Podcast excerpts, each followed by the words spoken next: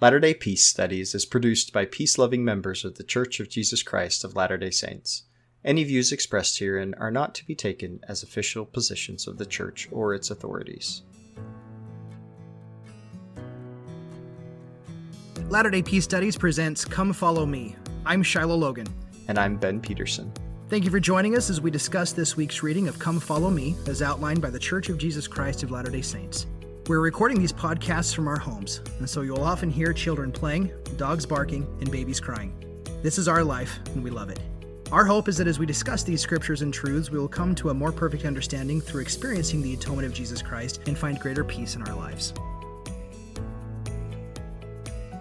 Well, Christopher, we were able to get through the last uh, last series without getting too uh, too long.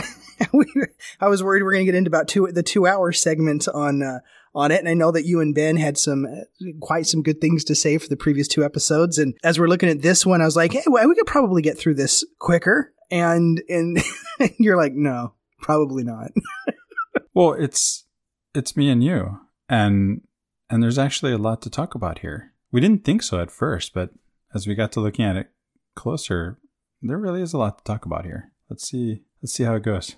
Yeah, there really is. So we're, we're doing section 60 through 62 today, and th- these are some really interesting scriptures. These This is an interesting time because Joseph Smith has taken a few men in August of 1831, and they've, they've gone from Kirtland, Ohio, all the way down to Independence. And it's the first time that Joseph is going to see independence right? And there's been a lot of revelation, there's been a lot of prophecy. They've had some they've had some feedback, but they haven't seen it themselves. And you can definitely tell there's some expectations that they have on what this is going to be like when they get there. And it's really a moment of a lot of failed expectations because they start to realize that there's some land getting into the area. They're like, oh, this is good stuff. This is good stuff. But then as soon as they get into independence itself, they were kind of expecting something a little bit like Kirtland you know, a little town, something that was kind of up and coming, you know, right off of, uh, you know, the, the Kirtland is right off the, the canal there. They can, they can do some, uh, some work there.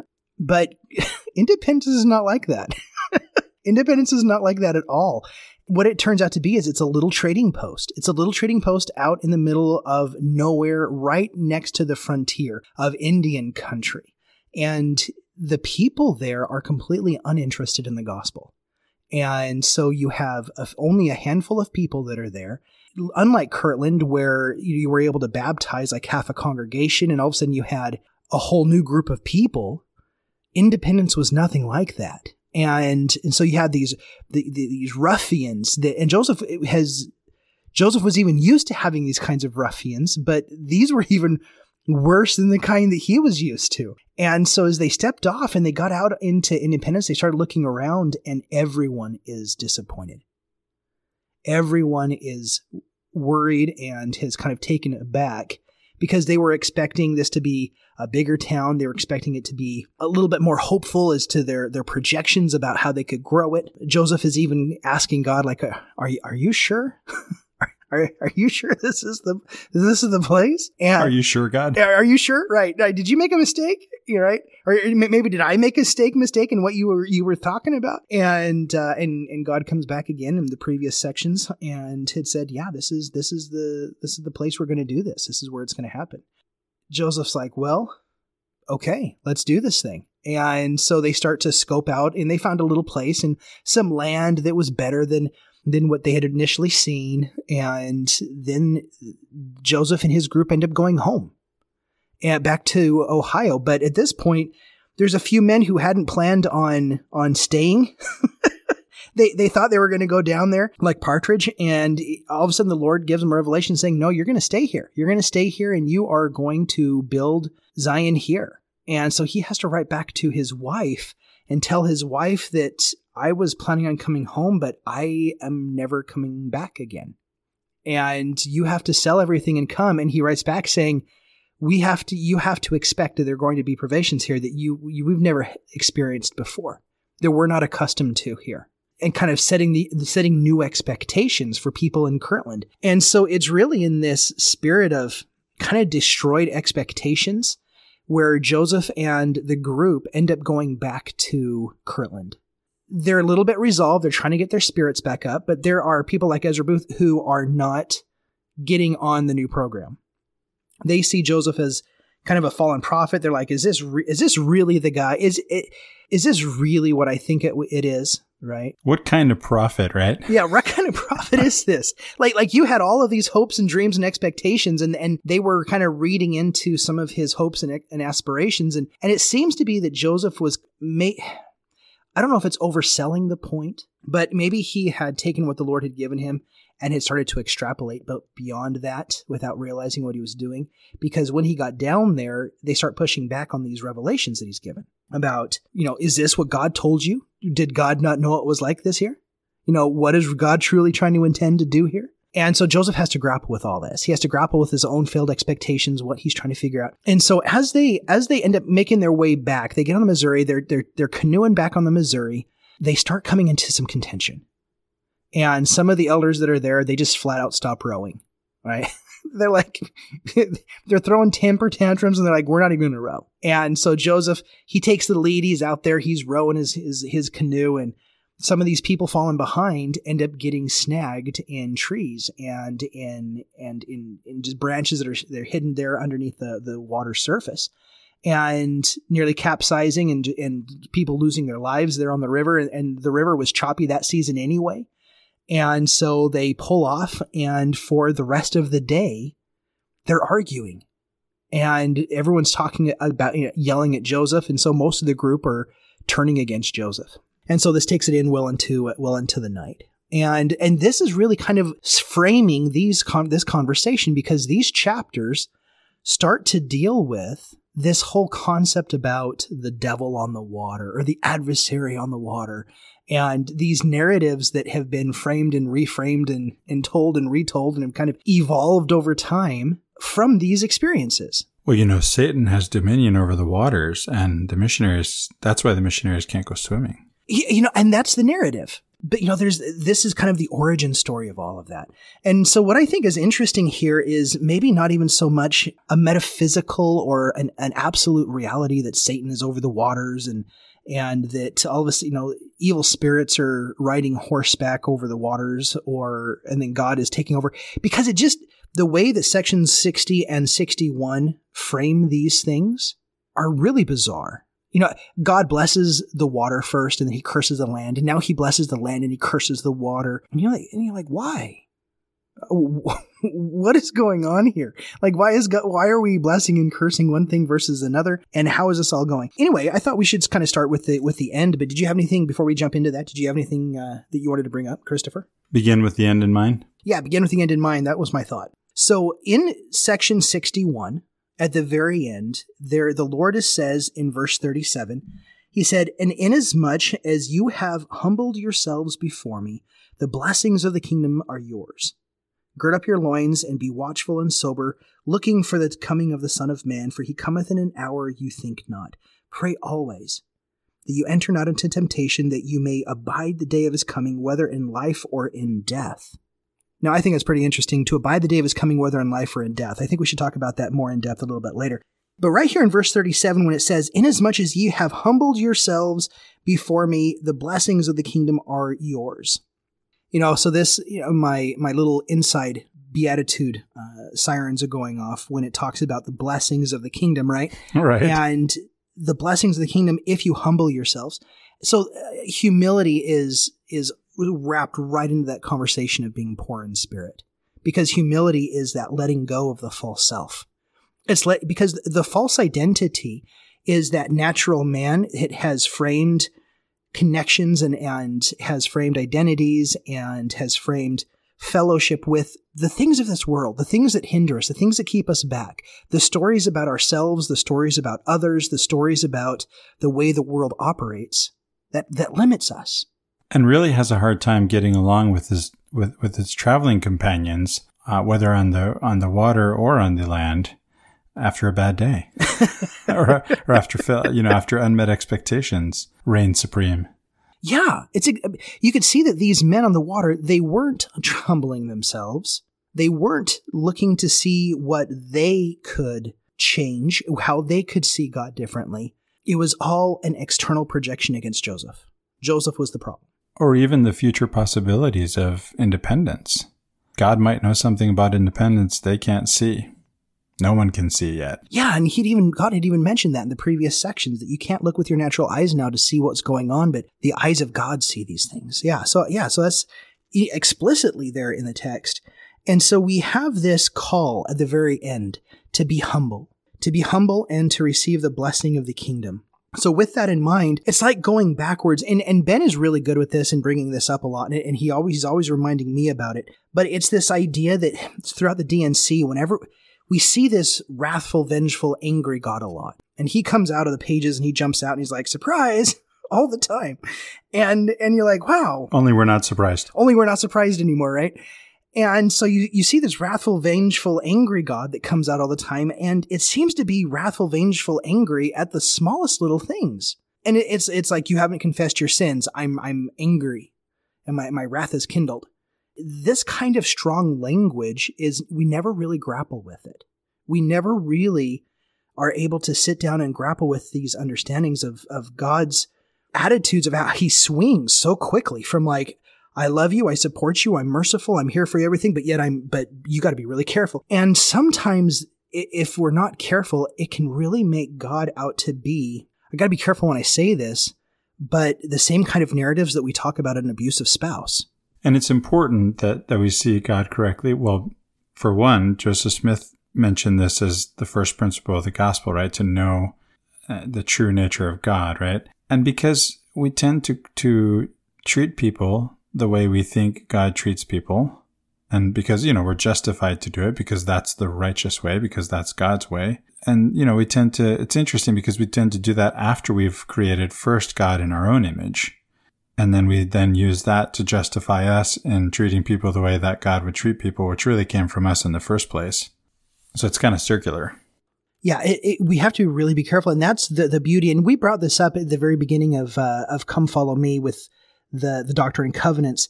This idea of God, and, and, and I love Richard Rohr. He's he's one of my absolute favorites, and he talks about this idea of the the three ways that we progress through seeing God. And in he talks about it, and it's in his uh, it's an audio book, and I, I listened to it on Scribd, but it's on the Sermon on the Mount, and and I forgot which chapter it is, but it's just a series of uh, lectures that he gave. But he goes, he walks through, and it, it hit me so deeply because he was describing my own personal journey in seeing God. And I'm like, I was like, yeah, yeah, that's me. And, and then he like gone to the next stage. I'm like, yeah, that's exactly what I did. And, and, and basically how it starts off is that there's three ways that he says that human beings, especially in the Christian tradition, we, that we view God.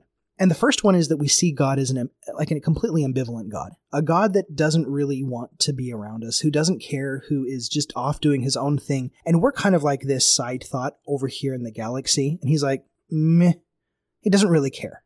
And so our lives are just kind of an afterthought of of whatever's going on, right? Eh, whatever he. This sounds like the Epicurean God, right? Yeah, I I, th- I, thought about that too when I listened to it the first time. The deist God, right? The God of the the founding fathers, the American founding fathers. Yeah, yeah, very like the the Jeffersonian. If there's this God, right? So then we end up with the second notion of God, and because as Rohr says, we very seldom stay in this first stage of viewing God this way. The second stage, though, is what's it's what's been called the transactional God. And the transactional God is a God that is, he's difficult to get along with because he's, he's difficult to trust. He loves you completely and wholly when and if you are doing what he says. I was about to say he loves you completely and wholly, except when he doesn't. right. And he doesn't when you're not doing what he says. Then he is angry, spiteful, vengeful, and punishing. Right. Well, he's easily offended. He's, he's very easily offended. Right. And so there's this second view of God that we kind of project from ourselves where then at that point, our relationship with God becomes very quid pro quo. It's I do this, you do this. If I do this, you do this. And so it's an exchange. We're all, we'll, we're always bartering with God. And we begin to set up constructs with God that if I, that if something bad is happening to me, it's because I did something bad. I did something bad and now God is punishing me for it.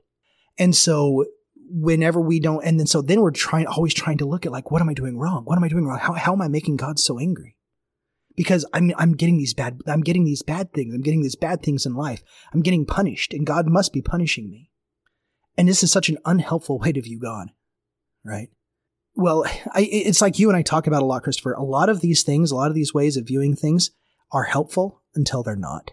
Right. And and that's what I've really had to keep in mind a lot with my own discipleship and my own faith journey is that so many myths and so many narratives and so many stories and so many interpretations and so many ways of seeing God are helpful until they're not. And that was one of the biggest lessons I've had to learn in my life is to be able to have the fortitude and the recognition and the consciousness that I don't have to hold on to ideas about God just because they have at one point been meaningful in my life. This is a this is this is a crazy crazy way of talking about God because in a lot of ways as a church culture we talk about holding on to our faith, holding on to the idea of God that we had. You know, if from Alma we have this thing of saying, "Hey, if you haven't had if you've ever experienced experienced like that that rabbit that burning in your in your heart if you know that that that conversion can you feel so now right and that, but that's not what we're talking about. You know, Riley and I, when, when uh, before you were uh, before you were so gracious to take over for Latter Day Contemplation, uh, Riley and I we talked a bunch about Meister Eckhart and about how back in the day, uh, centuries ago, he had this idea saying that we need to even be willing to give up our very idea of God, be able to repent from even the very idea that we have of God. Well, because even our idea of God can become an idol we don't realize how pervasive our tendency toward idolatry is. Anything can be an idol. Even our idea of God can be an idol. We're looking for, you know, and it's like the, the, the children of Israel, they're looking for some kind of shape or form to put God in. And, and by the way, he's looking for a shape and for a form too, except he wants it to be his people. He wants him, he wants us to reflect his true nature. And so that's the journey that we're on and that's the journey we're talking about, right? Yeah. Yeah, it's it's God making his image in in us and bringing that out. And in, in a lot of ways that's literally how we become like God. Is we begin to realize that we get rid of our image, trying to project it onto God's countenance, and we allow God to be able to shine forth and put his countenance on our image we have to purify our hearts, you know, like, like the verse here that, that deals with the jewels, right? Where it actually goes back to Malachi and the crucible, the, the refiner's fire in which those characteristics that we have that aren't godly are burned away like dross and we become pure and we reflect the imago Dei, the image of God in us. Yeah, it, it, it is. It's the burning away of the false self into a recognition what always has already been, right? Yeah. It, it, it, that awakening of the recognition to who and what we are. We were literally made in the image of God. That is the center of who and what we are. Everything else in our lives. And so to put that in the present tense, yes, we were made in the image of God, which means we are made in the image of God. So we are in the image of God. Yeah. And everything else that's in our lives that we don't perceive is in the image of God is is that false self. And so it's an awakening to it's an awakening to that sense. So when we read in verse for instance in verse 31 and it says and in that place they shall lift up their voices unto God and against that people yea unto him whose anger is kindled against their wickedness a people who are well nigh ripened for destruction. You know the question that I had when I was reading this is what is real? What, is the real? Are we talking, is this scripture talking about God's metaphysical reality, that God is literally an angry, vengeful, wrathful God? Or is this talking about the view that these people are existing in of how they're going to perceive God in this moment? So going back to the fact that these men are on the river, that, that they are obviously operating in this kind of quid pro quo version of God. Now, uh, and to go back and to complete that thought, this transactional view of God, this that if I if I do X, God does Y, this this way of being and this way of transactionalism does find its home in Scripture all over the place. In fact, this is the dominant narrative in Scripture. This this whole quid pro quo.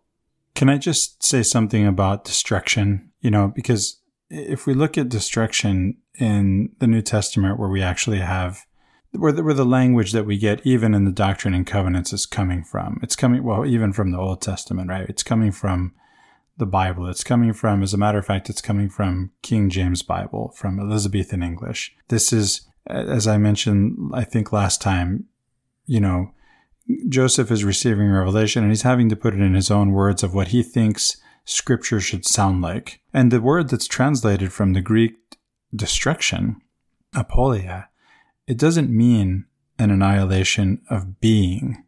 It means an annihilation of well-being. So it's not the destruction that, that you might think of when you think destruction, right? There's no annihilation. It's, it's not being that's annihilated, only well-being. So, so there is an annihilation, but not of being itself, only of well-being. It's a cutting off. And we, we cut ourselves off from God. We do this. God is there knocking, right, on the door that we put in between God and, and ourselves. And all we have to do is open the door and he'll come in. He's right there. I love the verse in the Quran that says that God is closer to us than our jugular vein. Oh, interesting. That's how close he is to us. And yet we don't perceive that, right? That's the reality. That's the metaphysical reality. Our perception, our own epistemology is different. And so we've got to bring our perception in, in alignment with reality. We have to realize our own divine nature and our own relationship, our right relationship, which is what's meant by righteousness. Again, another one of these terms that that's just transacted a lot and and not and little understood, right? Much used, little understood. A term that means being in right relationship. We have to align ourselves with God in that relationship in which He created us and which we've cut ourselves off from. Yeah, what you said there, I think, has a lot of application to verses 19 and 20 in section 61. I, the Lord, have decreed, and the destroyer rideth upon the face thereof, and I revoke not the decree. I, the Lord, was angry with you yesterday, but today mine anger is turned away. So uh, this is this is a really interesting scripture to grapple with, right?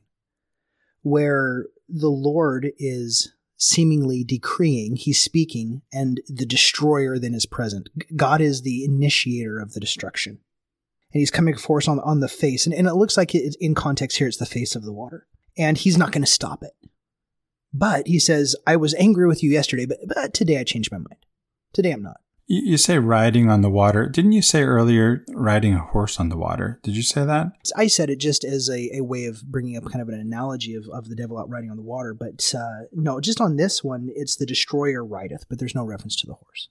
That's so interesting because I was reading and translating from a medieval Arabic text today. It's a Sufi text and it deals with the it deals with the word that that means that at first glance it looks like it means a boat, but it's actually it can be translated as a steed. Right? And so that caught my attention when you said that, but maybe there's nothing to that. Oh, interesting. Although I also was listening to a podcast by Rob Bell today in which if there's anytime there's this thing that you think, well, I don't know why I brought that up. That's, that's not a thing. That's the thing. that's actually the thing. that's what there is to talk about. So what is this idea of Satan riding upon the waters, whether upon the boats that the, that the men were in or upon a steed, whatever the case may be? Because we get this idea here that that the waters are cursed and so Satan has dominion over the waters. Well, certainly Satan had dominion over the men who were riding on the boats on the water, right? Yeah, but here it's talking about the destroyer. And, you know, as I was reading through this time, it it's not even really talking about Satan in this context. It's it's the destroyer. That's right. And so we're like, is this God sending the destroyer? Is is it God out here being vengeful, wrathful, angry on the people, and he's going to come out? But then he changed his mind. And and coming from what, how we've been talking about this, what stands out to me here is that from the perspective of these men on the boats, that the Lord is allowing these things to unfold. That this spirit that they've adopted, that this spirit that they're entering into, he, he's allowing this to happen. He's observing this to happen. Right? There's another place here he says that he, he is suffering this to happen. And, and in that kind of case, to suffer this to happen is also meaning to that I've, I'm observing this while it's happening. Yeah, to suffer in this context really does mean observe. Now, the the destroyer, at least again thinking of the Greek olothreutes, is uh, can be a poisonous serpent. So there could be a relationship there between that idea and the idea of of the serpent, at least. Yeah. When when we have here these men and this that their their feelings what, what I'm seeing here is is this transactional concept of God. They were doing this, God did this. When in reality, when we stand in that transactional relationship, God doesn't ever come after us. It's not God coming after us to punish us, to be able to destroy us, to be able to kill us, to be able to, to, to bring bad things into our lives. When we have that kind of transactional relationship in view of God, it's really, really hard to truly and fully give over and commit to that kind of God because you never truly know when you're doing something that may make that God upset and punish you. If you can imagine a child who has a parent that actively and kind of randomly punishes at, at various times and is and is not just strict about the known rules, but then in this transactional way, there are times in our lives when we feel punished when we don't know what rule we've broken. And I, have heard it from so many people throughout my life. It's that obviously I'm doing something wrong because otherwise God wouldn't be punishing me because of these bad things happening. I don't know what I'm doing wrong, but God is punishing me. Because what this frame of mindset does is it's not just about God has 10 rules, let's say, and I'm knowingly breaking one of these rules, or maybe I'm even ignorantly breaking one of these rules. It's that God is punishing me over rules I don't even know I'm breaking and he's not coming out here to tell me about him. And I've prayed and I've tried to come to God and to ask God and to figure out why I'm, what rules I'm breaking so I can change. And God never tells me. This is like some of your experiences with Facebook and YouTube. you know what I mean? Where you, or you've broken the rules and you don't know what they are. They don't even tell you. They just say you broke the rules. Right. You get into Facebook Or the U.S. jail. antitrust laws. Something else, Shiloh, the, the plot thickens here on this word that I mentioned, olothreuto, that's translated destroyer. It's actually what we call a hapax legomenon, which is a word that occurs only one time in the scriptures. And it's in 1 Corinthians 10. And the context sounds just like what was going on on that, uh, on those waters on that day that you mentioned in history in the context of this chapter. It reads, Neither are you to grumble as some of them grumbled and perished by the destroyer. Isn't that what was going on? Oh, interesting. Grumbling? Yeah. Yeah. That is interesting. That's 1 Corinthians 10:10. Yeah, that is interesting because it really places the emphasis on the concept of the destroyer from the viewpoint of the person who's experiencing the the struggle, who's who's who's experiencing the the, the seeming punishment. Exactly. And when you live in a construct where God punishes you because of things you do wrong, then when things go bad in life, it's God actively punishing you for something you didn't know you did. Exactly. So you, then you start scrambling for, and it's it's almost impossible to have a truly intimate and a truly caring and compassionate and open and trusting relationship with a God like that. If there was a parent that was like that, that punished you for rules that you didn't even know you broke and then would never tell you what those rules were, how would you ever truly have trust in that parent? Yeah. And we love, we, last time we talked about telling stories. We love to tell ourselves stories. My daughter's been playing I Dreamed a Dream from Les Mis on the piano. And, you know, I was, I was thinking about the lyrics and it, that's, it's the story that we tell ourselves that things are going wrong and God is then, is therefore punishing us, right? Uh, we're, we're in this hell that God has put us in. Yeah. And, and the narrative is just be patient while I've put you there. I've put you in this hellish place for your own good. And these are very destructive narratives to be placed in. Everything happens for a reason. Right. You and I have talked about that one for a long time.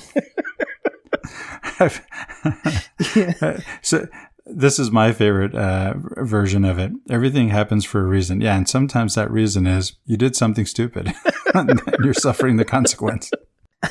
but we try to make it something more than that. It's like you just did this thing and you hurt yourself because you were trying to I don't know. What if I like you? You're trying to hammer something and you hit your thumb, you know, because you're not paying attention or whatever.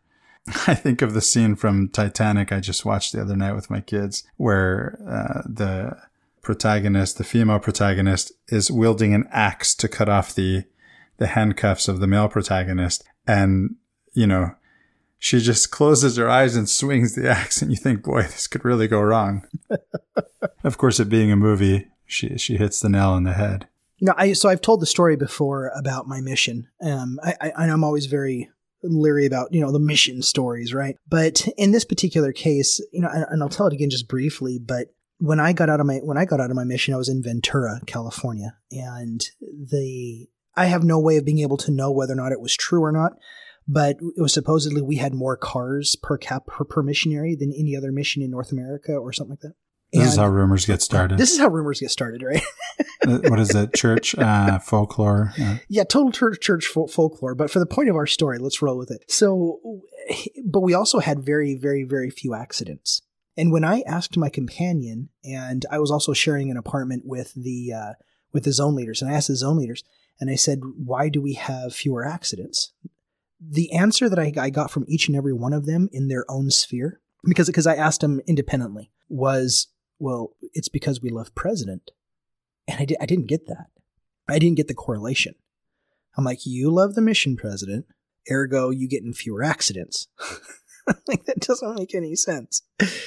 And then I got to understand, and the minute I really was there with the mission president and his and his wife, and you could just feel the love that emanated from him to the missionaries it, it it was this being brought into this relationship and this this this moment with with him and his wife where it's not I had no fear of letting them down.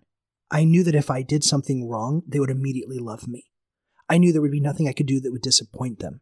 It wasn't about disappointing them. It was about loving them so much because they loved me so much that there was just this action from hope and joy that swelled because of the love.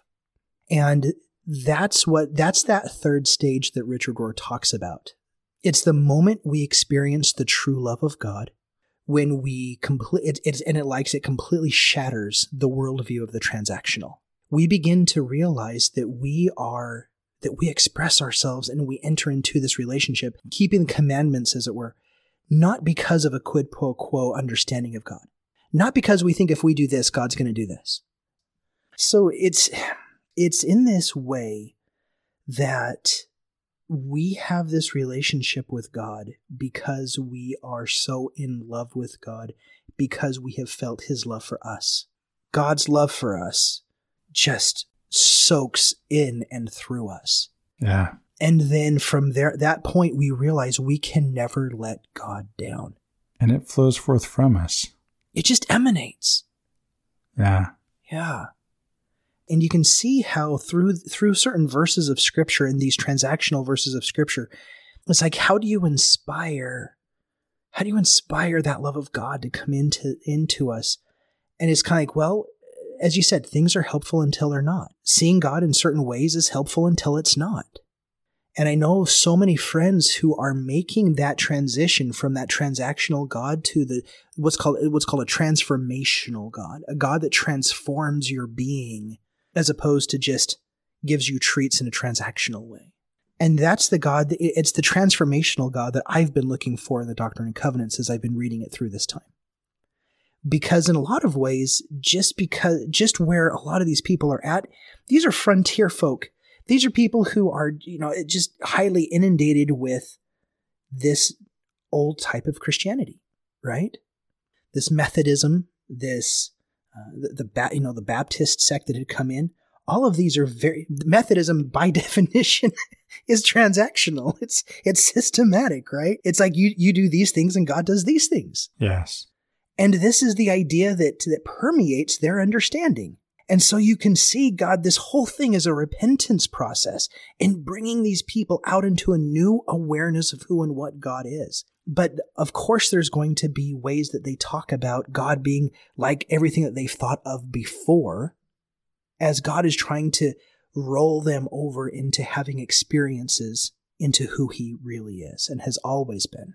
And he's trying to t- he's trying to bring them closer to him and to bring them away from everybody else at the same time. Let's bring people in, but let's bring all of you, including those people that we bring in, out west, out away from everybody else, where we can be in this right relationship with God and with each other, where we can move forward from that, from that old way of thinking, where, as the New Testament promises, where everything can be new. Yeah. You know, even in going back, now going back to verse section 60, just following that, that trail of thought, in verse 8 part of the question that's being asked to get these revelations is joseph and and the people who are there with him they want to know how they're supposed to travel back to kirtland. So so they're asking by, by which way do we do this? What comes out here is the fact that god is wanting them to preach the gospel all the way back. You know get back there and preach the gospel. All, you know, all the way in whatever you're doing preach the gospel. And there were several who had stopped doing this. They weren't doing it I have a question about this, Shiloh. I have to admit, these sections, I found these sections a little befuddling. I'm not ashamed to say. So, in verse 1, we read, Behold, thus saith the Lord unto the elders of this church who are to return, who are to return speedily to the land from whence they came. It sounds like the Lord wants them to return home speedily, and now you're saying they're to take their time and preach the gospel along the way? What am I missing? Well, you know, so yeah, there, there's a little bit of it's seeming, it's seeming contradiction throughout it because there's places where the Lord says, "Make your way back quickly, but not with haste." Mm. Right. So it's don't don't just lollygag. Don't sit around pointlessly. Don't sit around as though you don't have a purpose in life. Make your way back right now. You have a focus of making your way back. But they ended up getting on the water in canoes, and there's no preaching going on. Right. They, they, they they just take off. So th- they're not stopping anywhere. And so then at that point, once they get out and they get on the land, now the Lord's like, okay, now you're going to just going to start going by the, you know, by the cities, preaching by the cities. You know, Joseph, you and your, your small group are going to go up to Cincinnati. The other group, you're going to go into St. Louis. You got to go preach the gospel. Now, preach the gospel on your way home now. Okay. So in other words, th- this is about girding up your loins, or in other words, getting to work, right? Yeah. The image of girding up your loins that you take the, the I don't know what to call them. I mean, this is you're you're wearing a what's essentially a dress as a man, right? What what's it called, Shiloh? I can think of the what the Arabs wear today at the dishdasha, right? And so you just take that, and so that you would be able to work not only to fight. Uh, it's it's true also of going into battle, right? But even just to work, you have to be able to hike that up and tuck it into the belt so that you can actually move around. And so it's about getting to work. Girding up your loins is about, if it's not about getting into battle or going into battle, it's about getting to work. And that's really what I see these sections are about. It's, it's the getting to work. They were in a state of despair. They were in a state of distrust. They were in a state where this is how they were questioning God. They were questioning who and what God is. They were, one of the things I've learned about God is that God is far, far, far more interested in us staying connected with him than he is about us making sure we absolutely get his nature perfectly right. That it's more about staying in the conversation with him than it is about making sure that we're absolutely right about what it is we're talking about. And it's interesting because oftentimes we're so worried about our theology, right? That question of who and what God is and the, the relationship between God and man, uh, between God and human beings, that we we end up putting ourselves or taking ourselves out of right relationship with our fellow man, right? So there goes our righteousness. And that's that's ironic, isn't it? Yeah, it really is. We're, we're going to argue about how many body parts God has or what have you, right? And let that say whether his name is this or that or what he looks like or how many how many people he is and let that divide us from each other and therefore from God. Yeah. So with these men, with these men leaving, they were in despair. They were not in this conversation with God. They were not staying in the conversation. This is where they, you know, they're looking on falling out of the conversation. And sometimes tribu- that leads to tribulation, and sometimes tribulation, even when it's self-caused, is a motivating factor to trying to be able to kickstart and, and to re-engage that conversation back into and with God. Even if it's in a transactional way because if, if that's if that's where we're at is in that transactional mindset as i said it's useful until it's not and if that's where we're at god's going to use that he's going to speak to us in that language of our understanding Right. And in speaking to us in the language of that understanding of where we're at with how we view him, then all of a sudden we can start to realize a lot about God, God's nature in speaking to us in our language. You know, and so in section one, when it says that God speaks to us in our language and in our understanding, that doesn't just mean that he's speaking to us in English, if I speak English, or in Chinese, if I or Mandarin, if I speak Mandarin, or German, if I speak German. It means he's speaking to the language within the understanding I have within that language and that culture. The, the concept that I have of God, he's going to meet me there, and he's going to lift me up, line upon line, precept upon precept. Here a little, there a little. Yeah. And, and it is, it's not going to be this whole necessarily revolutionary moment where all of a sudden, even with Joseph Smith, who ends up seeing God the Father in Jesus Christ, and who kind of in that one miraculous visionary moment ends up kind of throwing out all of the traditional Trinitarian doctrine, as it were. Even, even in that one moment, seeing an embodied God, while it does reveal a lot about the nature of God, does not reveal even a fraction of who and what God is. You know, as I've said it before, just because I can tell you that my grandfather was a six foot two man that he had that he had six toes and that I have his blue eyes. That doesn't tell you anything about his love for me, about what it was like to be there and to sit on his lap, and for him to be my Superman. Yeah. That doesn't tell you anything of that relationship. Now, he didn't have six toes, but those bodily characteristics, even though I shared his blue eyes, and I do, I really do share his blue eyes. I have his his blue eyes. I don't know if we can trust you anymore. You told us he had six toes. I fell for that, you know, and it's interesting too because in in one of these verses in this week's reading, we actually have that God is calling us little children. We have to recognize that, right? We have to we have to see ourselves before God as little children, and our understanding is as is the understanding of little children. Yeah. It's here in uh, 61, verse 36. We're little children, and he's in our midst, and he has not forsaken us. So be of good cheer. Yeah, be of good cheer. Because it's it's verses like 36. This is why I said start at the end, right? It's for it's verses like 36 here at the very end, where our interpretation of God that had come before this in verse in verse 61, it's like this highly transactional, highly vengeful God. And all of a sudden, I'm never going to leave you. I'm never going to abandon you as a little child. It's like, well, there was a whole there's a whole lot of that that you seem to be doing it for these first few chapters, but until we realize he's speaking to them in their language, and it's almost like a it's almost like he's pacifying them and softening their hearts, and then at the very end, he's like, by the way, I'm never going to leave you. Yeah, I love that you started where you did, and and I think this is where we should end. And I'm I'm not saying we're ready to end it, but this is where we should end, right? With verse 36 of section 61. We'll have to remember to come back to it. Be of good cheer, little children, for I am in your midst, and I have not forsaken you. Oh, that just tastes so good. A God that doesn't forsaken us, and a God that is loving, and a God that sees us as a little child, is not the same kind of God that's ever going to come out there and be. I, when my child was two years old and three years old, I was never disappointed in that child.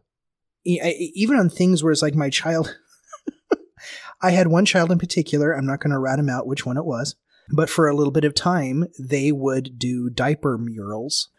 And I would go in there, and it happened twice.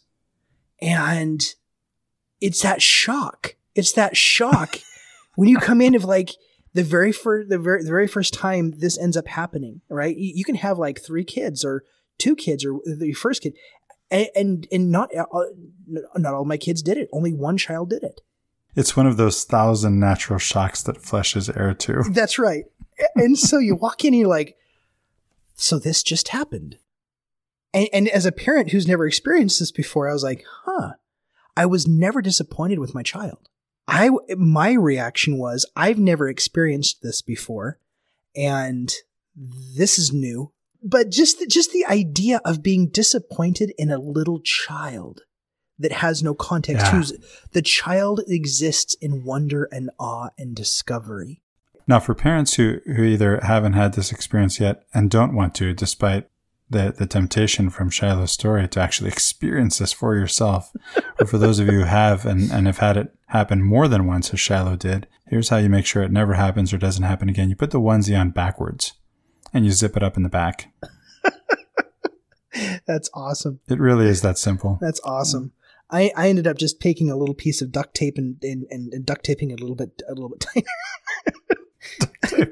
There's a few ways to do with this, Of course. but uh, just look just looking at anyone who's had a child like that, you, you realize you're not you're never disappointed in the child. Yes, there there's times when parents don't have energy, they they don't have sleep, they you know they've kind of at their, their end of the tether. But these are human emotions of from parents who are like this to their child.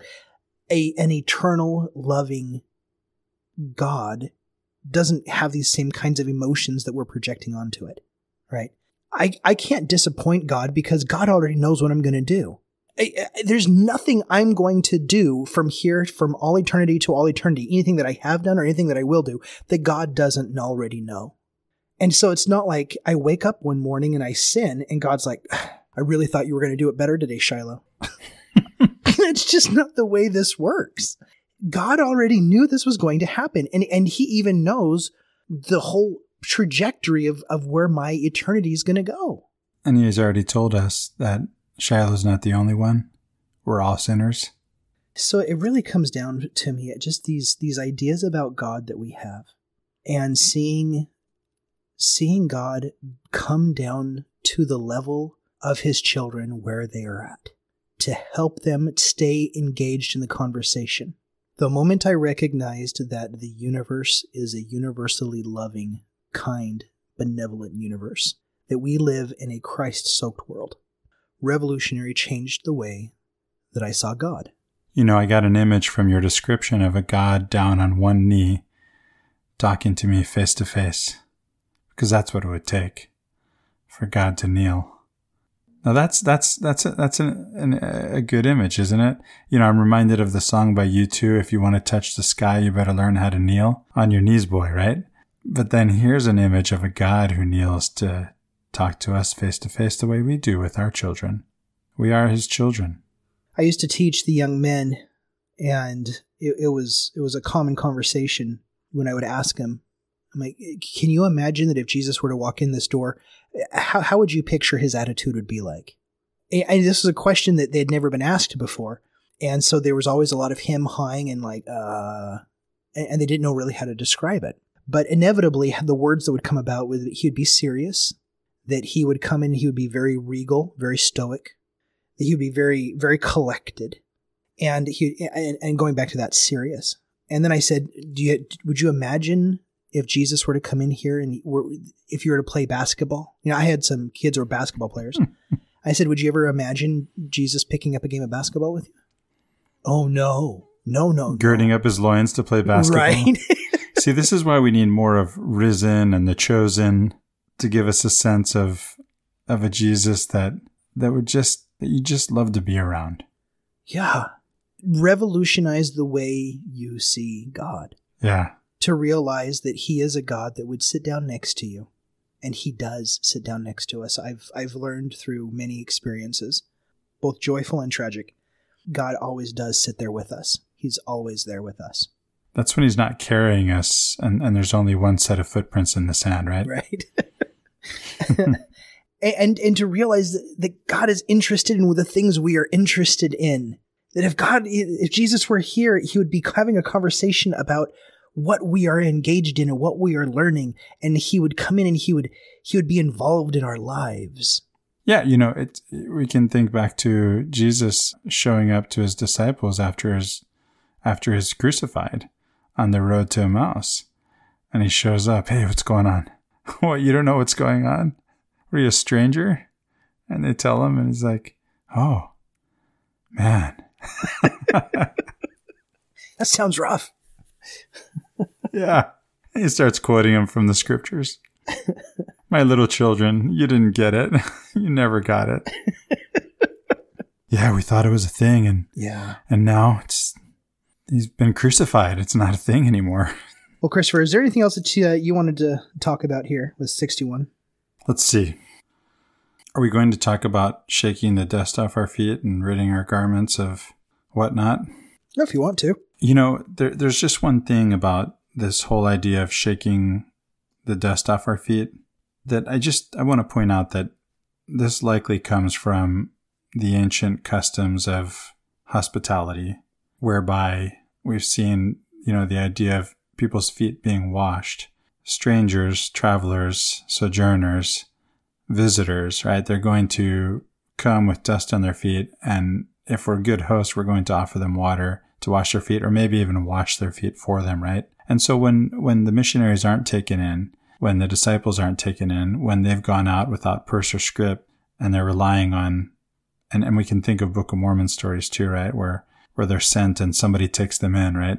But if that doesn't happen, then that ancient custom of hospitality, that sacred guest host relationship, which is so important, especially in that world, in a world where if you're a stranger, you're going to be suspect. Well, if it weren't for this custom, right, for this idea that as long as a stranger is in my house, I'm to protect that stranger. And it's interesting. It really is. It's the it's the idea of do unto others as you would have them do unto you, writ large, as a as a cultural custom across a wide swath of of people and across a long period of time. And the place where I see where this is most alive and well today, in my experience, has been in the Arab world, where it's still very much a thing. And so when you're when you're a visitor, you get this kind of treatment because this is how you would want to be treated if you would be a stranger in a strange land. And so the idea of shaking the dust off your feet is you don't have water, perhaps to to wash your feet because you didn't receive that hospitality, and so now you have to get the dust off your feet without the water, something like this. I just don't know that we should read into this any kind of cursing.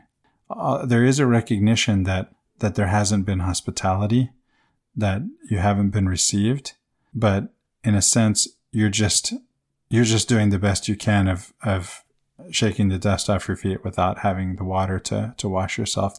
It reminds me in the Islamic tradition of the idea that if there is not water to perform ablutions before prayer, the, this, the uh, ritual cleansing that's done before prayer of washing, um, that it can be done with sand. If you're an, if you're an, uh, a Bedouin in the desert and there's no water, you can actually do it with sand because it's symbolic anyway a, lot of washings and anointings, especially the, the ritualistic ones, are all symbolic. Even the baptism, right? Even baptism is a symbol of of death and rebirth of a new creature.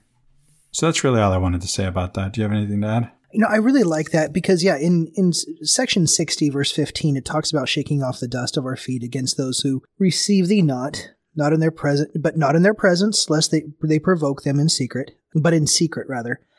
And wash thy feet as a testimony against them in the day of judgment. And, yeah, I do. I think that has a lot of uh, you know, when you were talking about that and we were talking earlier, I think that has high significance into the way, in kind of bringing that ancient custom into our, our current understandings and our current ways of being. Um, I think we radically misunderstand this particular verse of scripture, and I think that's why we don't really do it anymore. It's not a common custom and tradition that is uh, is done. Well, we've lost track of what it means, right? Mm-hmm. And you know, and, and the whole idea of hospitality too. In some sense, we've lost even even the manners that my grandmother had are not a part of custom today, right? Of manners today. But you know, another example is of um, the story of Lot and and you know of, of Sodom and Gomorrah, of Sodom, right? In particular, where people think that the sin of Sodom is sodomy, which you know is kind of circular logic, right? It, that's where we get the, the, the word sodomy because we think that this is the interpretation of what happened in Sodom, when in reality it's a it's a lack of hospitality that's the sin of Sodom. And even even someone as conservative as uh, Hugh Nibley has pointed this out. And when I say conservative and, and Hugh Nibley, I, I have to chuckle inside because this is the thing about conservatism is it's kind of a moving target, right? First of all, it's relative. So he, he would be conservative relative to less conservative interpreters of the scriptures. And, and it's also a moving target in the sense that what was liberal then is conservative now. So I'll still call him conservative. yeah.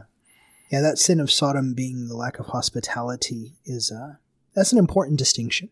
That's a really important distinction with a lot of other issues that uh, that are going to come up, and I think we'll end up talking about later on in the D&C. So thank you for bringing that up. Okay. So just in closing, I, I do. I think it's a great place to go back to in verse 36. Yes. And read it again. And now, verily I say unto you, and what I say unto one, I say unto all, Be of good cheer, little children, for I am in your midst, and I have not forsaken you. Thank you for listening. Until next week, I'm Shiloh Logan. And I'm Christopher Hurtado.